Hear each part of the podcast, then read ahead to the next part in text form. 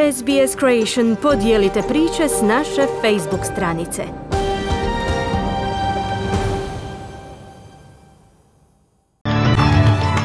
U današnjim vijestima poslušajte. Australija i Kina se obvezale na obnavljanje i osnaživanje odnosa između dviju zemalja.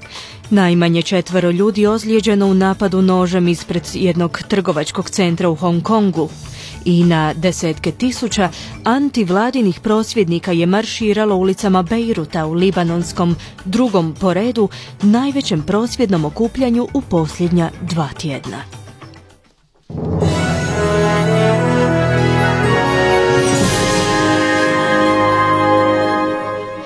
Slušate vijesti radi SBS. Započinjemo vijestima iz zemlje. Premijer Scott Morrison i kineski premijer Li Keqiang su se obvezali na obnavljanje i osnaživanje bilateralnih odnosa. Čelnici dviju zemalja su svoje obećanje sinoć uputili tijekom sastanka na marginama istočno-auzijskog samita u Bangkoku. Nakon višemjesečnih napetih odnosa između Kine i Australije, kineski premijer Li je kazao kako bi Kina željela otkloniti tenzije. On je tijekom susreta s premijerom Morrisonom kazao da će Kina surađivati s Australijom kako bi i povratila međusobno povjerenje i pritom održala regionalni i globalni mir. Unatoč dubokim podjelama zbog kineskog ekspansionizma, kršenju ljudskih prava i pokušajima stranog uplitanja, premijer Morrison je ponovno naglasio da Australija izuzetno poštuje svojeg prioritetnog trgovinskog partnera. Ministar trgovine Simon Birmingham je u međuvremenu kazao kako se nada da bi azijski veliki trgovinski sporazum mogao biti sklopljen početkom iduće godine. Predstavnici zemalja jugoistočne Azije su se nadali da će tijekom današnjeg samita najaviti barem privremeni sporazum koji se oslanja na značajan sporazum o slobodnoj trgovini kojega podupere Kina. No Indija je iznijela primjedbe na njegov račun. Naime, 16 zemalja, uključujući Australiju, su uključene u pregovore o regionalnom sveobuhvatnom ekonomskom partnerstvu, temeljem kojega će se smanjiti carine u zemljama koje zajedno čine trećinu globalne ekonomije. Ministar Birmingham je kazao kako se nada da je nesuglasice moguće otkloniti. The nature of the outstanding issues, uh, there are still uh, for some parties significant negotiations in terms of their own market access exchanges, how much they are willing uh, to Postoje neke nesuglasice. Neke zemlje još uvijek trebaju pristupiti značajnim pregovorima po pitanju vlastitog tržišta. Koliko su voljne sniziti tarife, otvoriti kvote jedna drugoj. Nadam se da ćemo se pridržavati vremenskog roka, a temeljem kojega je predviđeno potpisivanje tog sporazuma u nekom određenom trenutku iduće godine, izjavio je ministar Birmingham. Sustav povrata duga Australskog poreznog ureda trebao bi proći neke preinake nakon revizije. Temeljem predloženih promjena naknada za male poduzetnike i porezne obveznike koji su procesuirani na krivi način će biti brže isplaćena. Također, temeljita reforma bit će provedena i oko načina na koji Australski porezni ured naplaćuje dugove. Najavljene promjene su rezultat revizije postupanja u poreznim slučajevima malih poduzetnika, a tijekom koje je uočeno da je broj žalbi na račun ATO-a u porastu. Savezna vlada se obvezala na provedbu 12 preporuka dostavljenih nakon provedene revizije. Slušate vijesti radi SBS, slijede vijesti iz svijeta. Najmanje je četvero ljudi jučer ozlijeđeno u napadu nožem ispred jednog trgovačkog centra u Hong Kongu, nakon što su mirni prosvjedi prerasli u nasilje. Među ozlijeđenima je i lokalni vijećnik Andrew Jukujin, kojemu je odgrižen komad uha. Hongkongške vlasti su opisale napadača kao osobu koja podržava Kinu, te su navele da je napadač bio motiviran svojim političkim stavovima. Američki predsjednik Donald Trump je pozvao zviždača koji je medijima dostavio dokaze u kojima se iznose informacije o uplitanju stranih zemalja u predsjedničku kampanju na istupanje u javnost. Naime, predsjednik se nalazi pod velikim pritiskom dok američki kongres nastavlja s istragom o tome je li Trump tražio pomoć od Ukrajine u svojoj kampanji za novi predsjednički mandat iduće godine. Istraga je pokrenuta temeljem uložene žalbe jednog obavještajca koji je kazao kako su Trumpovi postupci bili nezakoniti, te da je svojim djelovanjem ugrozio nacionalnu sigurnost. Trump zahtjeva otkrivanje identiteta spornog zviždača, čime bi se, kako je kazao, okončale lažne optužbe za veleistaju. The whistleblower should be revealed because the whistleblower gave false stories. Some people would call it a fraud. I won't go that far, but when I read it closely, I probably would. Identitet zviždača bi trebao biti otkriven jer je iznio lažne priče. Neki ljudi bi to nazvali prijevarom i obmanom, no ja neću ići tako daleko.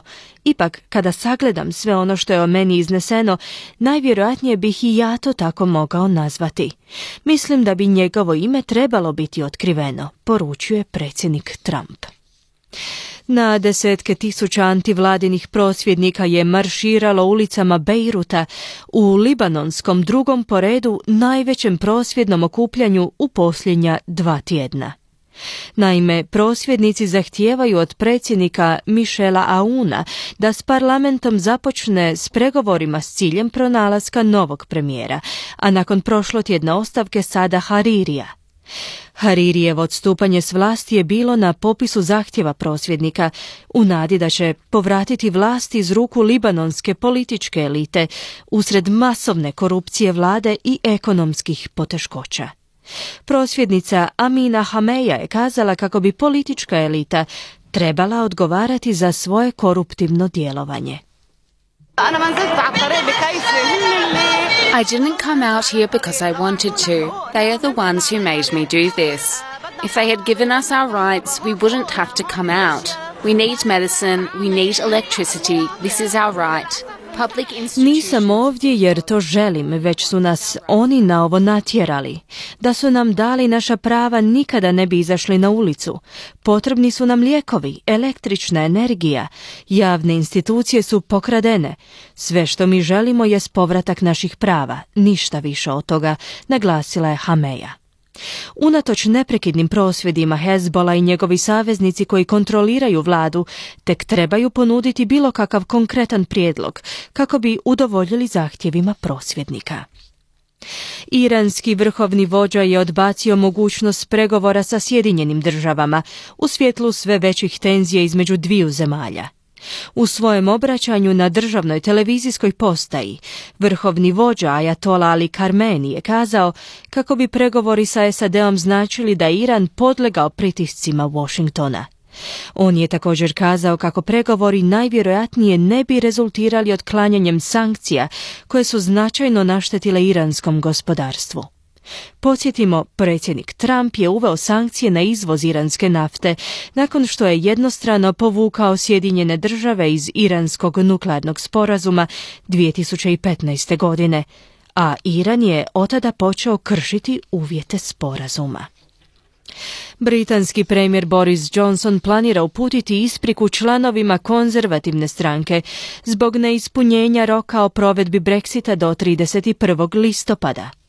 Johnsonovo obećanje da će izvesti Veliku Britaniju iz Europske unije do konca listopada je bila okosnica kampanje reizbora predsjednika stranke, temeljem kojega je on imenovan na čelno mjesto te stranke u srpnju ove godine. Ipak, britanski parlament je blokirao Johnsonov plan o implementaciji Brexita bez postignutog sporazuma s Unijom, te prisilio članove parlamenta na tromjesečno produženje Brexita s Europskom unijom do 31. siječnja. Johnson je za Sky News izjavio kako duboko žali što nije ispunio dano obećanje u potpunosti. I said we would get a great new deal, which people said was impossible. People, remember they said we wouldn't reopen the withdrawal agreement. We wouldn't be able to get out of the, the thing that was keeping the, the UK back. And we did. Plus, we got Parliament to say it was a good deal, but then they refused Kazao sam da ćemo doći do novog sporazuma. Ljudi su rekli da je to nemoguće. Sjetite se da su govorili da nećemo biti u mogućnosti ponovno otvoriti sporazum o povlačenju, da se nećemo moći izvući iz onoga što zadržava Veliku Britaniju u Uniji. No, mi smo to postigli. Osim toga, u parlamentu su kazali kako smo došli do dobrog prijedloga sporazuma, no odbili su ga prihvatiti.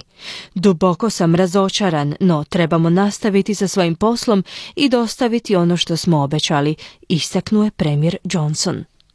Johnson je uputio ispriku u oči priprema za predizbornu kampanju u oči glasovanja 12. prosinca.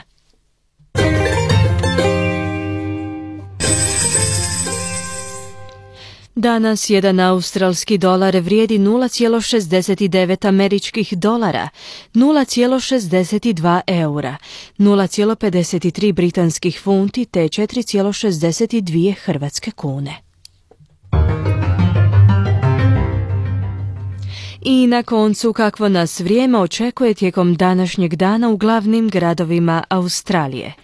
Pert sunčano uz najvišu dnevnu temperaturu do 25 stupnjeva Celzija.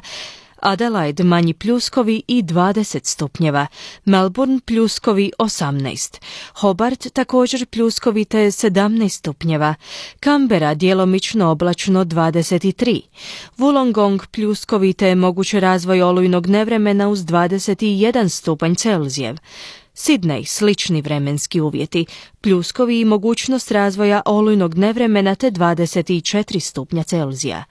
Newcastle pljuskovi 25, Brisbane pljuskovi i moguća oluja 29, Cairns djelomično oblačno 31 i na posljedku Darwin, gdje se očekuju pljuskovi i moguće olujno nevrijeme uz najvišu dnevnu temperaturu do 33 stupnja Celzija.